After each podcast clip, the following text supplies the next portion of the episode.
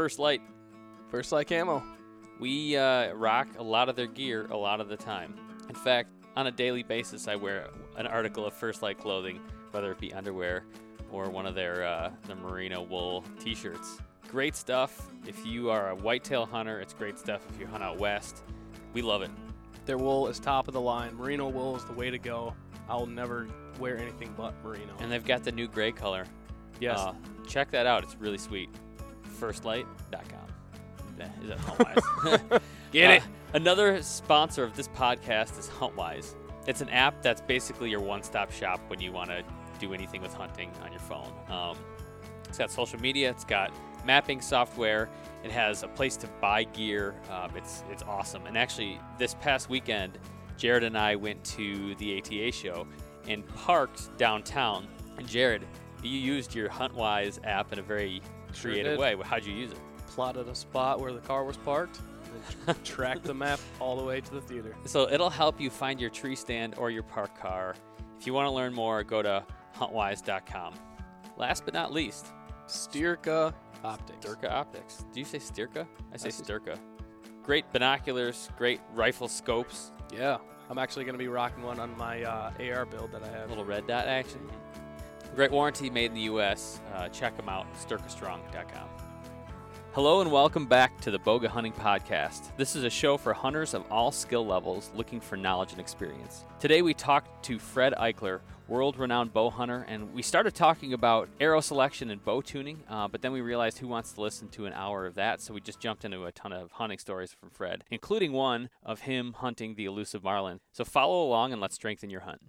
Fred, I appreciate you coming on. A little background about what we've been up to this year. Working on a kind of a series of podcast articles and things like that, aimed at helping the person who's new to hunting kind of figure out the ropes. And so we've covered things like picking out a bow. We've talked about stands, and right now we're talking about you know it's winter. And we're trying to help people figure out good ways to tune their bows. And you know we thought for all the people that we've talked to, you might be one of the most well-rounded of archers that we talked to because you have extensive experience with both the compound and traditional archery. So we wanted to talk a little bit today about, you know, fine tuning your bow if that works for you. Now, when you say fine tuning, Yeah, fine tuning your bow. So you get your bow, you get your arrows, you're, you're setting your, um, your things like paper tuning, uh, Mhm. walk back tuning. You know, how do you shaft. bare shaft? How do you tune your compound bow? How do you tune your uh, your your traditional bow?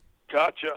Well, man, I, I tell you guys, I, if there's if if this is dead set on what you're talking about, I guess we can kind of beat around it. It's just it's such a tough thing because compounds have changed so much. Yeah, right. You know, and and with all the stuff like they're even bringing back overdraws. We used to have overdraws. and, Yeah, you know the different rests and the different you know there's so much to it you know i don't mind talking to something about like you know i like the smaller feathers because they come around the riser better right. you know i'll give you some stuff Yeah, absolutely. Um, it's fine.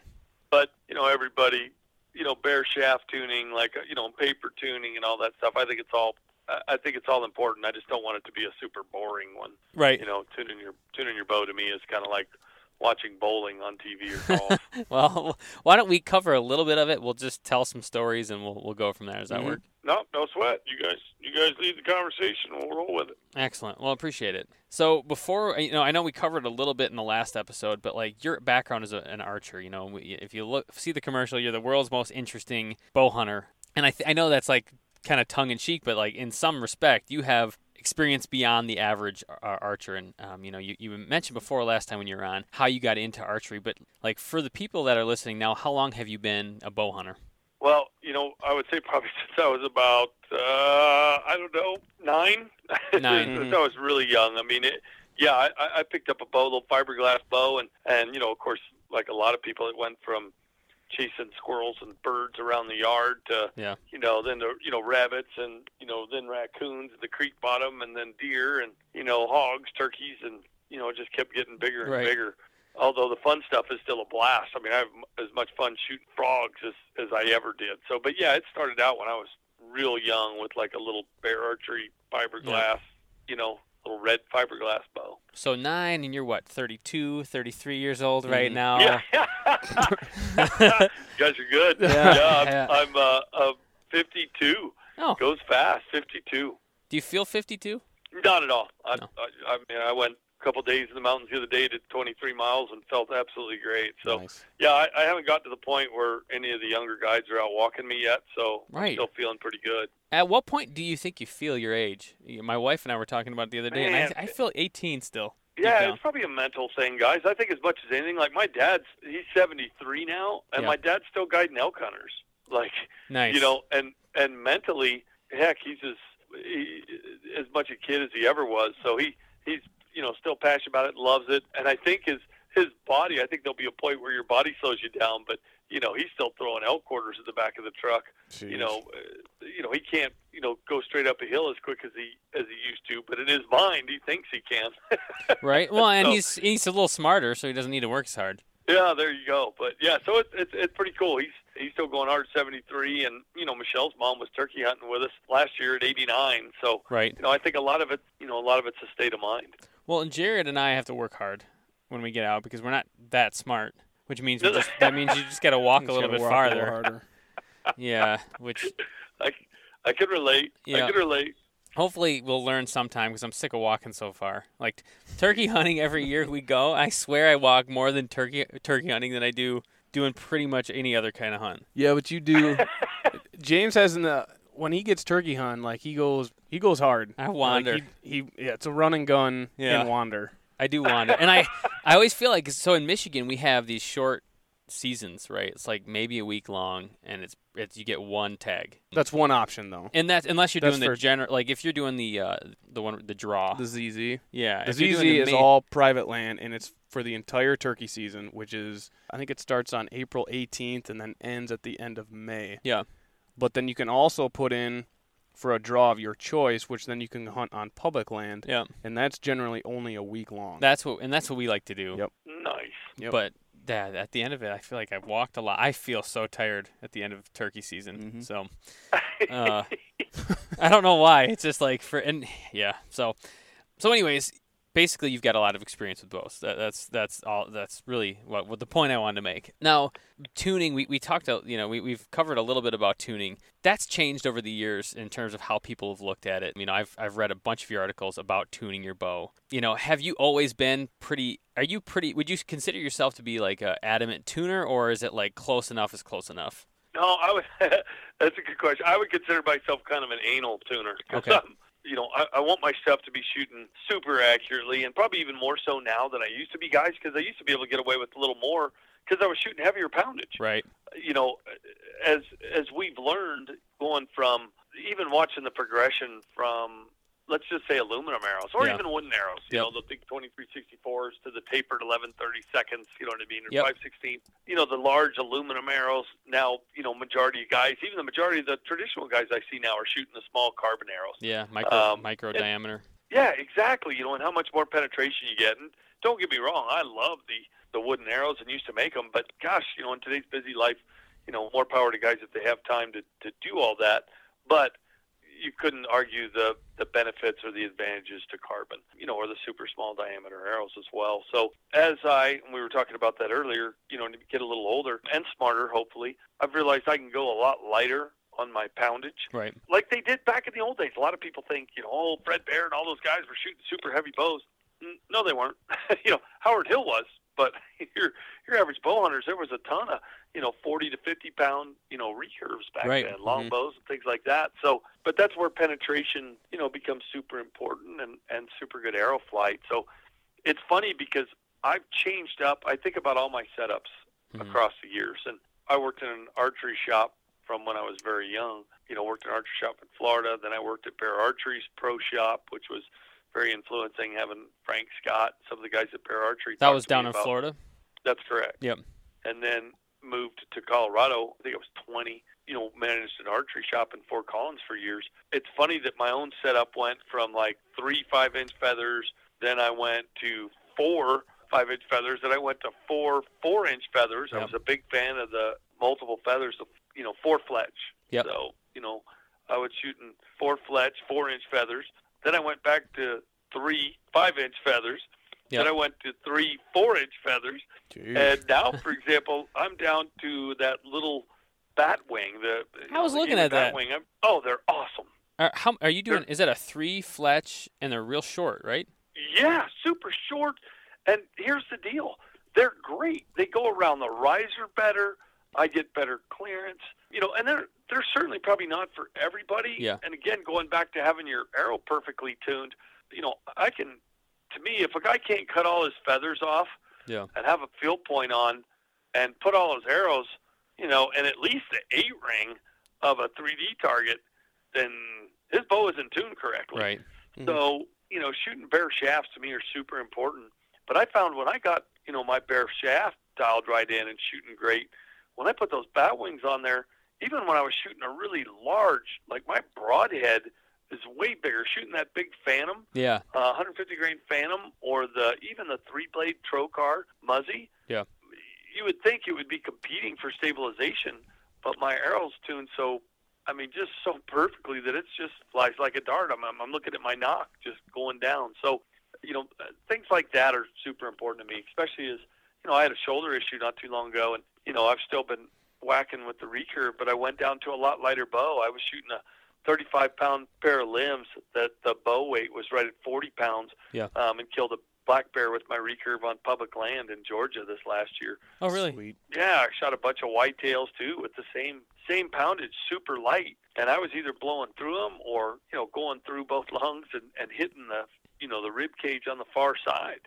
So still impressed with the penetration I was getting. I shot my elk last year, not last year's in a few months ago, but the year before Yeah. with my recurve with that same super light setup, and my broadhead was poking out the other side of the bull. You know, at 25 yards, and he only ran about 80 yards and fell over dead. So, you know, that light poundage, I, I think it becomes even more important that you do have everything dialed in. So, yeah, to to give you a long-winded answer, Yeah. I'm very anal about about paper tuning and making sure bare shaft tuning, paper tuning, making sure my my equipment's flying great. It's super important. It's it's hard for me to bow fish sometimes because I can't tune a fiberglass Right. arrow.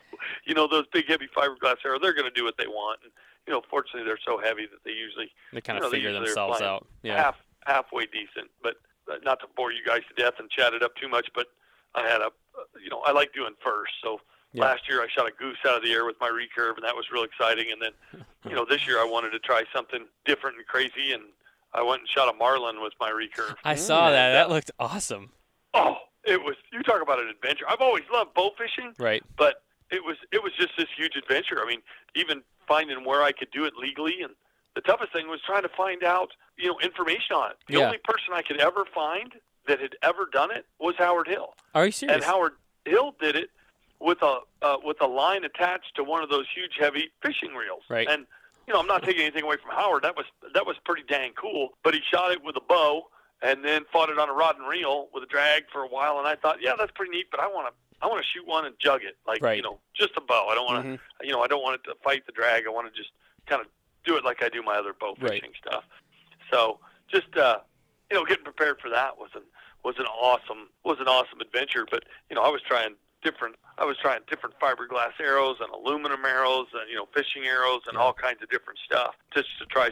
I'm so used to my arrows flying perfectly that you know trying to get that fiberglass arrow dialed was the was probably the toughest thing. I I need to know this story. Yeah, I, like- need, I need to know how you got a marlin up to the surface and then and Yeah. then shot it. But, but actually, even before that, how do you, Well- like where how do you figure out where it's legal even to do that? So so here's the deal. It's, when I it's, it's kind of a crazy story. I, I love bow fishing. I- Well, anything, just like you guys. I mean, uh, you know, I'm just rabbit hunting the other day with my recurve. I, you know, I just like it all. Whatever's in season, you know, I, I like to get after. You know, Yeah. I was shooting I was shooting geese, you know, with a shotgun the other day, and we shot coyotes with a rifle the other day. I, I like pretty much whatever I can get out there and do. Yeah. But bow fishing's always been something I've been passionate about, and I just kept trying to up the game. You know, it was you know I shot carp, and then it was oh I want to shoot redfish, and then I want to shoot a giant alligator gar, and you know I want to shoot sharks and stingrays. And in my mind, when I would think of fish, a buddy of mine, we were talking one time, and I said, man, you know, marlin, you know, that's got to be like the coolest thing Oh, ever yeah. to try and bow fish. And in my mind, you know, I was like, you know, other people may not feel that way, but I was like, man, that would be so neat to try and do that. So the first thing I did is, like a lot of people, I tried to Google it. Mhm. I couldn't find anything, Right. nothing. And I'm like, what? And so uh, we we're looking, and searching, and finally we found the, you know, the clip of Howard Hill, and I'm like, well, that's really cool, but man, where, where can you do this? So I started looking into international waters and where this is legal, and and so I found out and it was interesting because I even talked to, you know, some different biologists about it. You know, the the instead of catch and release, you're shooting it and you're going to kill it and you're going to eat it. Yep. But in the research I did, it's way better to shoot something with a bow and just kill one and bring it in than to catch and release 10 because two out of the 10 on average are going to die when you catch and release. I see. Yeah. Which is interesting to me because, you know, people that trout fish or do all this stuff, they think, oh, yeah, it's great. I caught a bunch of fish and I let them all go. Right. Well, you'd have been better off catching them and eating them Right. than to let them all go because you're, you're killing a ton of those. They become lawn darts.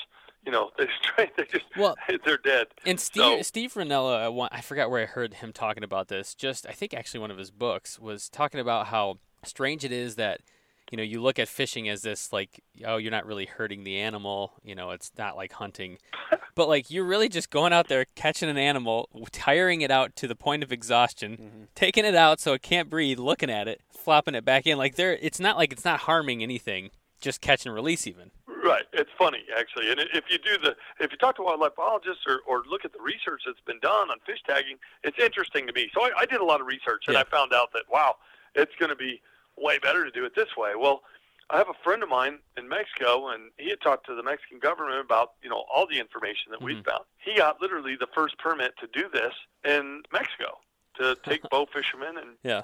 shoot one with a bow and arrow. So I'm like, awesome. So we got, you know, this was years in the process. So once he could do it legally and take people out, we went and we got our tags and we went out, you know, which is basically your fishing license. Yeah. Got our fishing license, went out with him, and then it was the research was huge. So I talked to spear fishermen that had a lot of, you know, experience uh, spear fishing, big fish, and floats. And my biggest fear was losing one. I, I- I thought, man, that you know, guys are fighting marlin on rod and reel for right 30 minutes an hour. You know, I fought one. I fought thing- one for two and a half. you did Yep. oh back in in J- uh, japan Back when I was in Japan, yeah. Two Yeah. and a- Two and a half hours. Two so and a you see what I mean. It sucks. You see what I mean. I caught one that was 547 pounds years and years and years ago in Hawaii, and it was the same thing. Fought it for a long time. Yeah. So that was my big concern. I'm after striped marlin, and Right. the ones that were in the area we were at, we knew they were going to be anywhere from 75 to you know 150 pounds. Mhm. But it's a marlin, and Right. even those size marlin take a long time to land. right So right I was super concerned about my my arrow pulling out. yeah you know, uh, right uh, you know, or or making a shot where the marlin could get away. So what was neat is in looking at marlins and like the gill plate, uh, you know, I was like, man, I think I need to put a pretty fatal shot on one. Like I need to try and shoot one, you know, in the gill plate right and the you know, you know, in the vitals, something that'll take a lot of the fight out of the fish right you know, I was going to go from to jugs, and Yep. a buddy of mine's a big spear fisherman is like, oh no, you need elastic, you know, you need you need bungee cords that spear fishermen use, so it doesn't put a shock on the arrow. It gradually pulls. You know, it's more So it doesn't gradual rip it out. exactly, Okay. exactly. So I got spear fishing floats that had, you know, the line went in the middle of a rubber like elastic shock cord almost. Mhm. yep So it was. I, I- I mean, I don't. I, I could go on about it for a long time because it Yeah. was so exciting. But so my buddy is a really good marlin fisherman, and he said, "Fred, I'm I'm pretty sure we can tease them up to the boat." So that's what they would do. They would do live fish, and we would watch for birds. And when we saw the marlin and the the seals or you know stuff, sea lions hitting hitting these schools of sardines, we'd race up there, and you'd see the marlin hitting these sardines, and we would flip a, a live bait in, and he would reel it up fast and try and bring it up past me. Well, you know, 20% of the time the marlin would, you know, they're so fast they would just snatch the bait. Other times, you know, they would follow it almost to the boat and then they would break away. Yeah. You know, there was tons of crazy things that were happening, but they got it to where quite a few of them would follow them up past the boat, and it, it was it was just it, the adrenaline rush and you know watching these marlin just come in. It, uh, we videoed the whole thing, and we even had some underwater cameras going Yep. and it's sick. Like it's the coolest thing. So I can't wait to to air that. But needless to say, I ended up smoking a marlin. Got a good shot. Went through his gill plate. Yep. Uh, I think there's gonna. I think the next issue of Bowhunter magazine is gonna have it. But nice it, I got awesome penetration. It went through one side, out the other, and it, the head lodged in the gill plate. The marlin took off. We deployed the jugs because part of it was not getting tangled up in the jugs too. I was freaked out about that. I'm like, man, Right. somebody gets a if you get an arm or a leg, and I had my buddy right there to help deploy my jugs, and I was going to help him deploy his. I'm like, man, this could go south because in the back of a boat when it's bouncing and waves, there's all kinds of things that can happen. You know, Yeah. we got rope laying all over. I'm like, holy chowder, this could, you know. It's a But lot I- going honestly, on. Honestly, I was like, ah, you know, if rope twists around my neck and I get dragged down by a marlin, that's kind of cool. That's a good that- way to go. That's Yeah. how I want to go I out. don't, I don't want to go out like Elvis in the bathroom. You know what I'm Yeah. saying? That would be kind of a that'd be gross, but that, that's a way cooler way to go, right? Oh yeah, you know we talk correct. about that a lot. Like if you have to go, How are you gonna go? bear would be cool. Marlin being dragged down by a marlin would be pretty sweet. Shark would be kind of cool too. That would suck. Right. I mean, it would suck, but you're gonna be dead soon, anyways. You know. Right. You'd Exactly. you'd put me you'd So put me out of my misery though. You've Would told you- you've told me that in the Oh, I would 100%. Some the other day, Jared fell and scraped his knee, and I was I was like, well, I can put you out now. I'll take you out if you want. blink That's a twice. Good friend. Blink twice to That's a kill me. Yeah, exactly. I, I would do that for you. Yeah, my wife's offered to do it multiple times. yeah.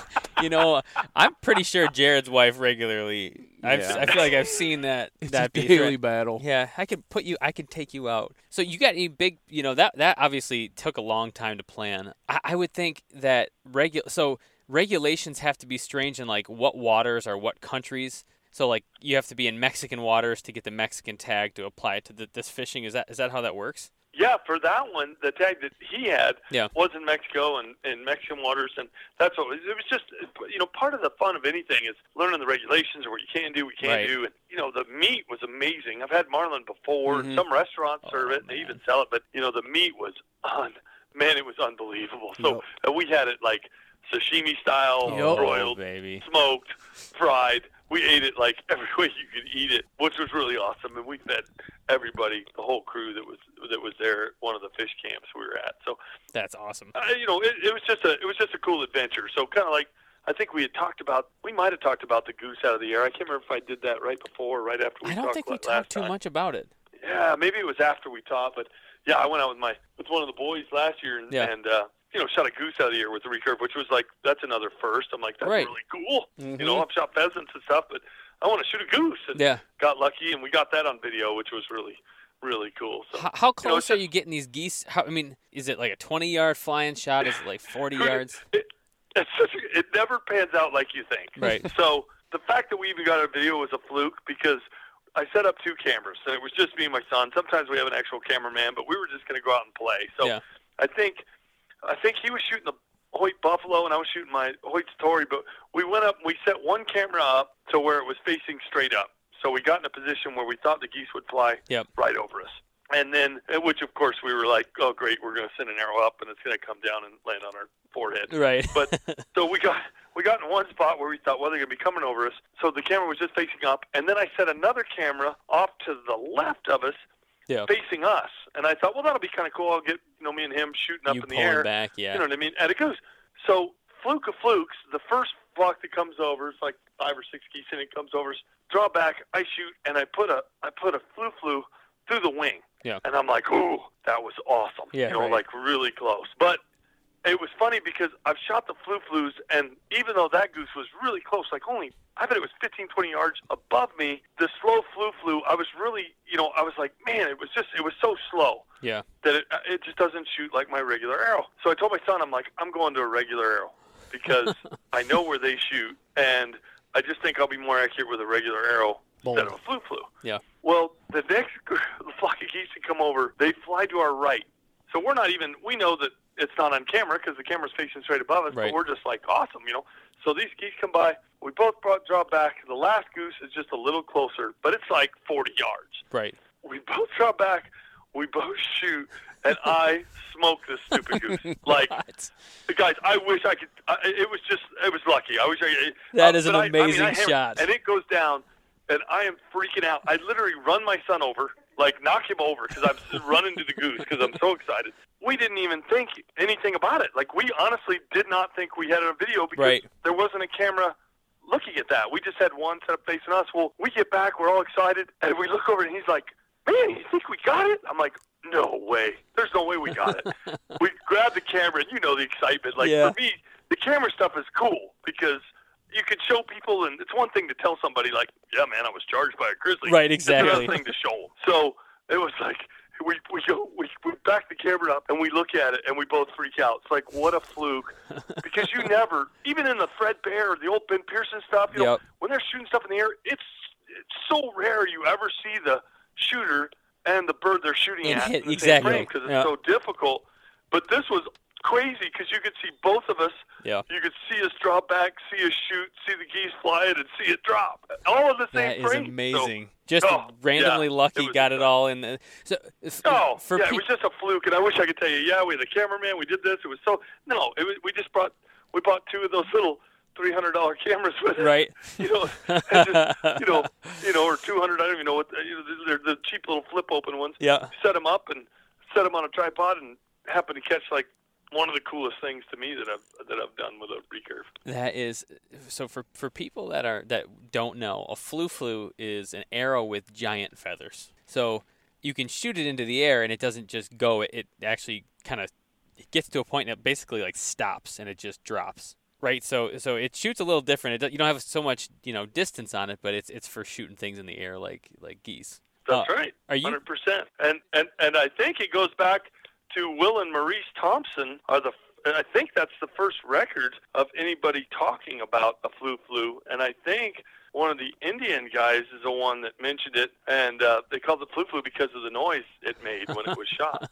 Really, I didn't. I So- did not know that. Yeah, if you look up, uh, there's some interesting information on flu flu. So I'm, I'm pretty sure you might want to check that out. But I'm pretty sure it was William Maurice Thompson. I think it was in the Witchery of Archery. Was one of the first references to the to the flu flu. So really cool. But yeah, there's uh, that's a great explanation for people that don't know, and it's a great way to shoot squirrels. I've shot squirrels and rabbits and pheasant, and you know, like you said, it won't because of the re- the increased resistance Yeah. of the super large feathers, your arrow will only shoot, you know, 60, 80 yards, Yep. you know what I mean, 100 at best, and then fall to the ground. And if you're shooting aerials, that's what we shoot a lot of because your arrow just doesn't pitch off into the middle of nowhere. I'm an idiot. I need to use them for squirrels. I would Yeah, have a lot more you arrows. Mhm. I shoot, Oh. man. If I'm hunting and I see a squirrel, very likely I'm taking taking a swing at it. Oh, 100%. Yeah, yeah, that's that's like for sure got to happen. They're the thing is that you know you're bored that they come out, but I just love. They are delicious. I love squirrels. I love eating them. So it's like if I, Yep. I'm, a lot of times I don't come home with a deer, but if I can come home with some squirrel Couple meat, squirrels. that is not a, a loss. Yeah, that's a win. But I feel like right now Yep. it's winter time and they're getting real savvy. The squirrels by me. you know. Everything is, yeah. the rabbits at our place are like, oh, uh-oh. Yeah, that, that- I, I used to be able to get so close, and now it's like, man, if I take one step in the woods, it's like, oh, they're They gone. go. Yeah, they go. Something's up. So when you're, how do you practice for something like a flu flu? Are you are you throwing stuff in the air and taking shots, or how are you practicing for for geese Yeah, and it, for they're the best. Uh, shooting aerials with flu flus to me is just one of the most fun things you can do with a bow. But so yeah, and uh, what's great is at a at a closer yardage, they'll shoot just fine. Yeah. Again, you know, using the same spine, and there's different types of flu flus you can use. But if that arrow spine correctly, they usually fly great and and would surprise you with the accuracy. The tough thing is it's only a 15 to 20 yard. I mean, that, as far as shooting super accurate before it starts to tail off, you're talking relatively close shots. Yeah. So, you know, but hey, how often are you shooting at 40 yards at a squirrel or a bird anyway? Well- Usually you're shooting pretty close. Yeah, I would like to say that. Yeah, I wouldn't don't don't as much as I do. But Yeah. you know, I gotta look. It's like we would call it, you know, like bow hubris. Like I, I feel mm-hmm. like I'm overconfident a lot. Like oh, I can hit that, and then it's not even close. it's way better to be overconfident, not confident enough. That's what Mike Palmer used to tell me that that was one of the keys to successfully shooting a recurve. He never, and it kind of blew me away. He told me one time, I watched him grab a boring story, but super good guy, Mike Palmer. But he, Yeah. uh, he's still, he's in his 70s and still winning traditional competitions, like field archery out to like I think 80 yards with a recurve. Ridiculous. Re- the guy's.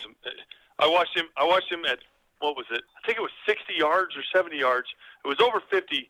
I watched him put four arrows that you could have covered with between a softball and a soccer ball. That is ridiculous. and that age, what oh, dude, what? he's and, and that's in his 70s. He's 72, Holy cow. 73 years old. The guy still shoots like an animal, but he was the one that that probably spent the most time teaching me about how to shoot traditional equipment. Yeah. And I was with him in Texas one time, and I saw a jackrabbit, and I was like, "Oh man, I want to go. You know, I really want to shoot that jackrabbit." And he stopped the truck we were driving to go hunt. He's like, "All right, go ahead, shoot him." you know, he was just like, you know, whatever. Yeah. So he stops the truck, and I get my bow out, and I start sneaking down the road. You know what I mean? To get closer to the Right. jackrabbit. And Mike pulls the truck up next to me, rolls down the window. He goes, "What are you doing?" I'm like, um, sneaking up to shoot the jackrabbit. And he goes, just kill it. And I'm like, Mike, it's, it's way too far. And he goes, and he has this disgusted look on his face, like, I have not taught you anything. And he gets out of the truck, he grabs his recurve, and as quick as you can just nock a arrow, draw back and shoot, he just, boom, boom, and friggin' smokes this jackrabbit at like 50 yards. I mean, and just, like, doesn't kind of hit it. Like, you know, just smokes it. yeah. And he looks at me and he goes, "You just kill it." He said, 10 yards is the same as 50 yards." And I'm like, "Not to me." That's right. It's a lot smaller. Yeah. But his his confidence, I can't even tell you. I mean, that's that's what is probably the hardest thing for a lot of people to get over. They look at it and go, "Oh, I can't make that shot." Right. Whereas guys like I think Ben Pearson and Yeah. you know Fred Bear and Howard Hill and and a lot of those a lot of those guys, there wasn't a can't do. You know, Right. like. Oh yeah, it's a running caribou out there at 80 yards. I got this. Right. Exactly. you know, it wasn't a, you know, it, there was no thought to it. So it, it was, it, it was cool to have a guy like that uh, giving you a hard time all the time. Well, I'm sure he. What is he? He was probably shooting split finger, the instinctive style. So he's not Yeah. even ranging. He's just looking at it and just knowing exactly. Oh yeah, just ripping it out there. knowing his equipment. So you've Yeah, got. that's it. And shooting the same stuff all the time. That makes a huge difference. A lot of guys change bows, Yeah. even compounds, recurves, and change poundage. Man, I try and shoot the same.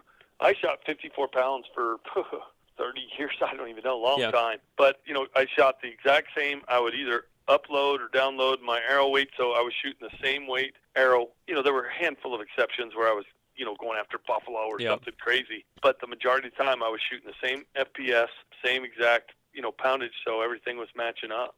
And you were Um, shooting so those my muzzies. stayed the same. Those muzzies, right? Those fixed blade three MX3s or. Yeah, I like the I like the MX3s a lot. I like the Phantom a lot.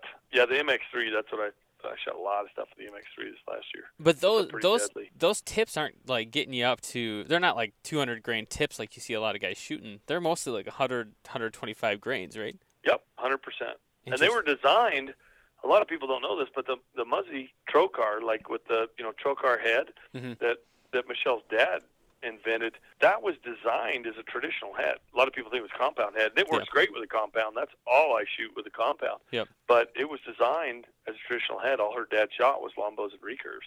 Yeah. So I'm constantly amazed at you know the the penetration that I'll get with a head that's not a cut on impact like the Trocar. If I'm just shooting deer or elk, or Right. you know what I mean, something. You know, now when I go to like a buffalo or you go to something giant, I'm like, ooh, nope, couple couple extra inches might help. yeah, you're gonna need but- a little bit more up front. Yeah, Uh, exactly. What's your uh, current ratio? Maybe percentage. Like, are you 50 50 compound traditional, or you know, I- where, where you at? Oh, like what I shoot? Yeah. I'm still probably 70% traditional and 30% compound. Is it just based on that morning you, you wake up and think it's a compound day, or, or how does You know what? Sometimes lately it's it's it's been my shoulder as much as anything. Oh, right. Yeah, I banged up my shoulder pretty bad, and I just kept rehurting it. You know, I was throwing hay, I hurt it. I came off a horse, not the way you're supposed to, with Right. the stirrup. right.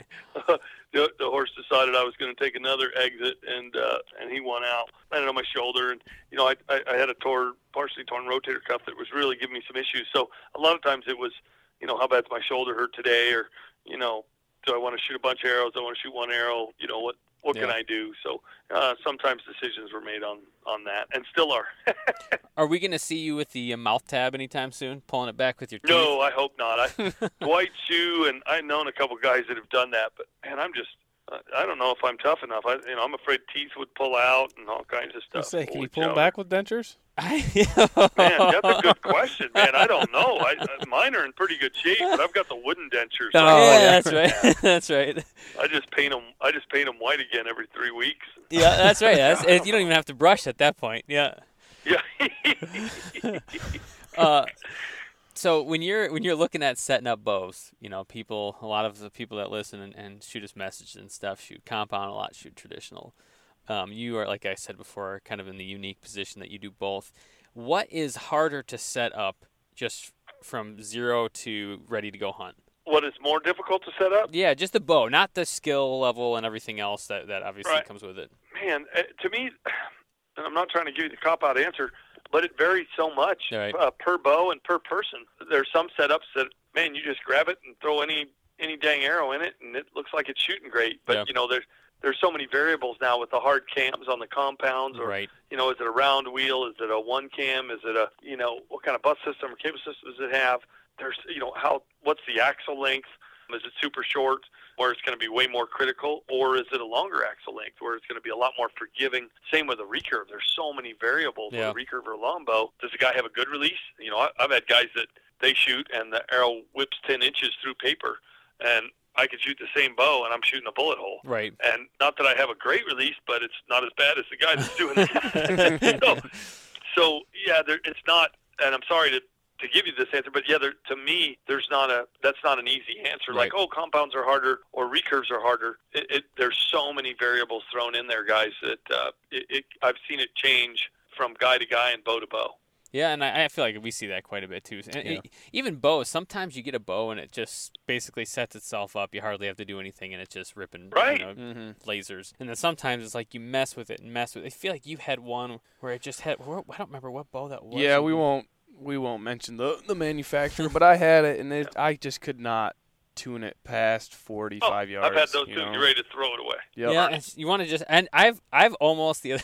it was actually a couple years ago. There was a point where I had it by it was actually a compound bow by the bottom limbs, and I was fixing to just toss it in a tree. Like I was winding Oh, yeah. up, and I'm like, this I hate this bow. But then like you know you you get some of those bows where it's like you hardly do anything, and you feel like this is too good to be true. Mhm. It's it's already good. Yeah, and the same thing with with broadheads. I mean, you mentioned fixed broadheads, and, and uh, for a lot, long time in my life, you know, I spent a lot of time shooting the the uh, mechanical, based on the belief that you know less I don't have to mess with tuning as much because they shoot just like field tips. But you know, with a with a well tuned bow, I mean, you can really get your field tips and your fixed head broadheads shooting pretty much the same. Yeah, and I, you know, open on impacts are perfect in some situations. Yeah. But you can you can certainly have failure with them too. And you know, if you Google mechanical failure on broadheads, there's like pages and pages and pages of Oh, guys yeah, that, that that have tear jerking stories about their big hunt. Or and I've watched it happen with guys with elk and deer and bear and all kinds of animals.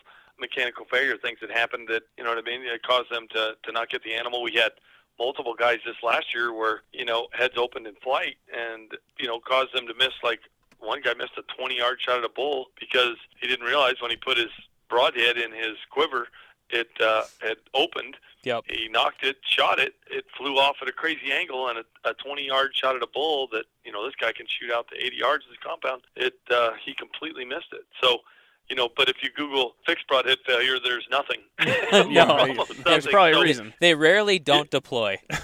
yeah, so it's it's one of those things where you go, yeah, they're they're certainly okay sometimes, but I I tell, especially with inexperienced guys, I'm Yeah. like, man, why add a whole nother difficulty level Yep. to your equipment? You know, if you're going to go to a to an open on impact, make sure you understand archery first. Make sure you understand how to tune your bow first. Yeah. Use a fixed blade. You know, harvest animals with it. Understand it.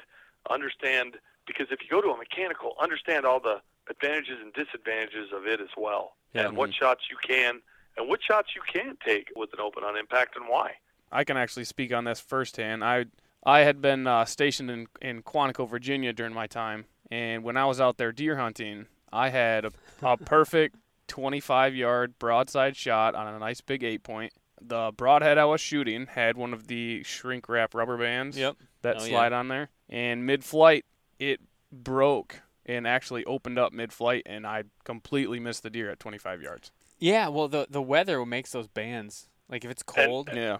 They You- get cracked. how many shots do you get like that? You know what I mean? That's Right. a, that's a tear jerking story for a guy that you know. You know how many opportunities you'll remember that for the rest of your Mhm. life, and if you've been shooting a fixed broadhead, that wouldn't happen. Right. No. And and and to kind of go on that too, this past hunting season, I was I had two successful bucks that I killed. Yep. But looking at the actual shot placement and the exit wound Yeah. of of the ant, the bucks that I'd shot, Yep. Only one side of the broadhead had opened up. Because you use mechanical this year too. I, yeah, I tried out mechanical this year, and when it went in, it went in right behind the shoulder. Yep.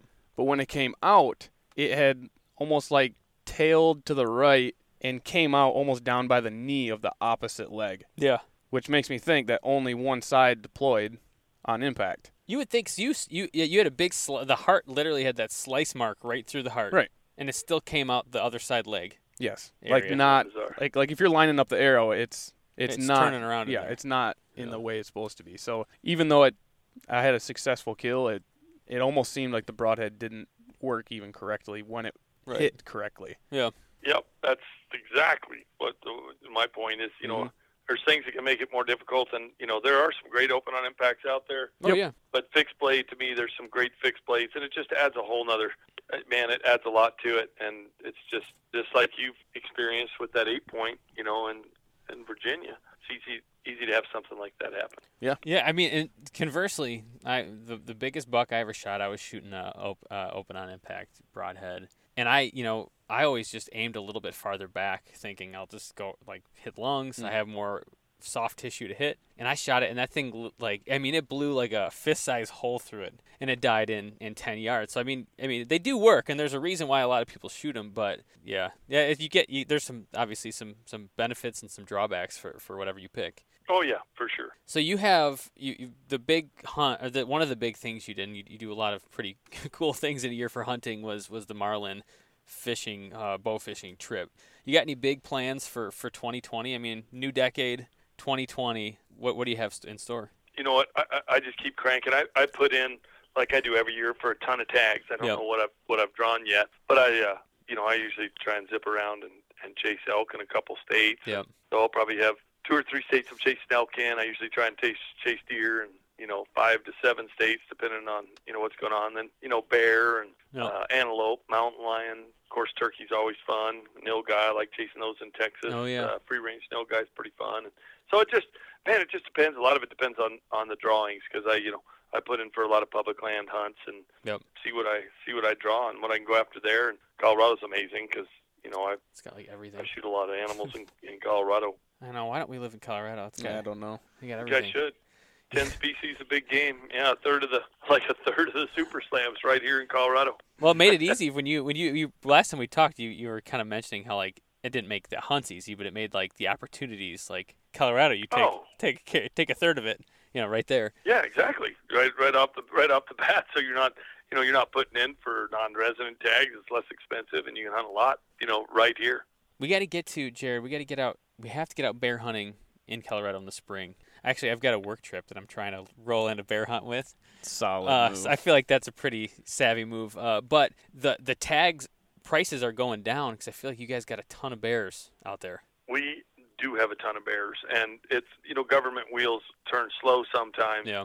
and I'm glad to see that that, that they're finally getting out more tags. Uh, I'd like to see more tags. I don't know if I like the reduction in cost so much as Sure. you know that was money going to the state, but you know when when game wardens are killing hundreds of animals in the state of Colorado, you know literally hundreds of bears, um, and they're not going, you know the meat's not getting utilized, and taxidermists aren't getting paid for mounting them, and meat Yeah. processors aren't getting paid to, to to butcher that meat.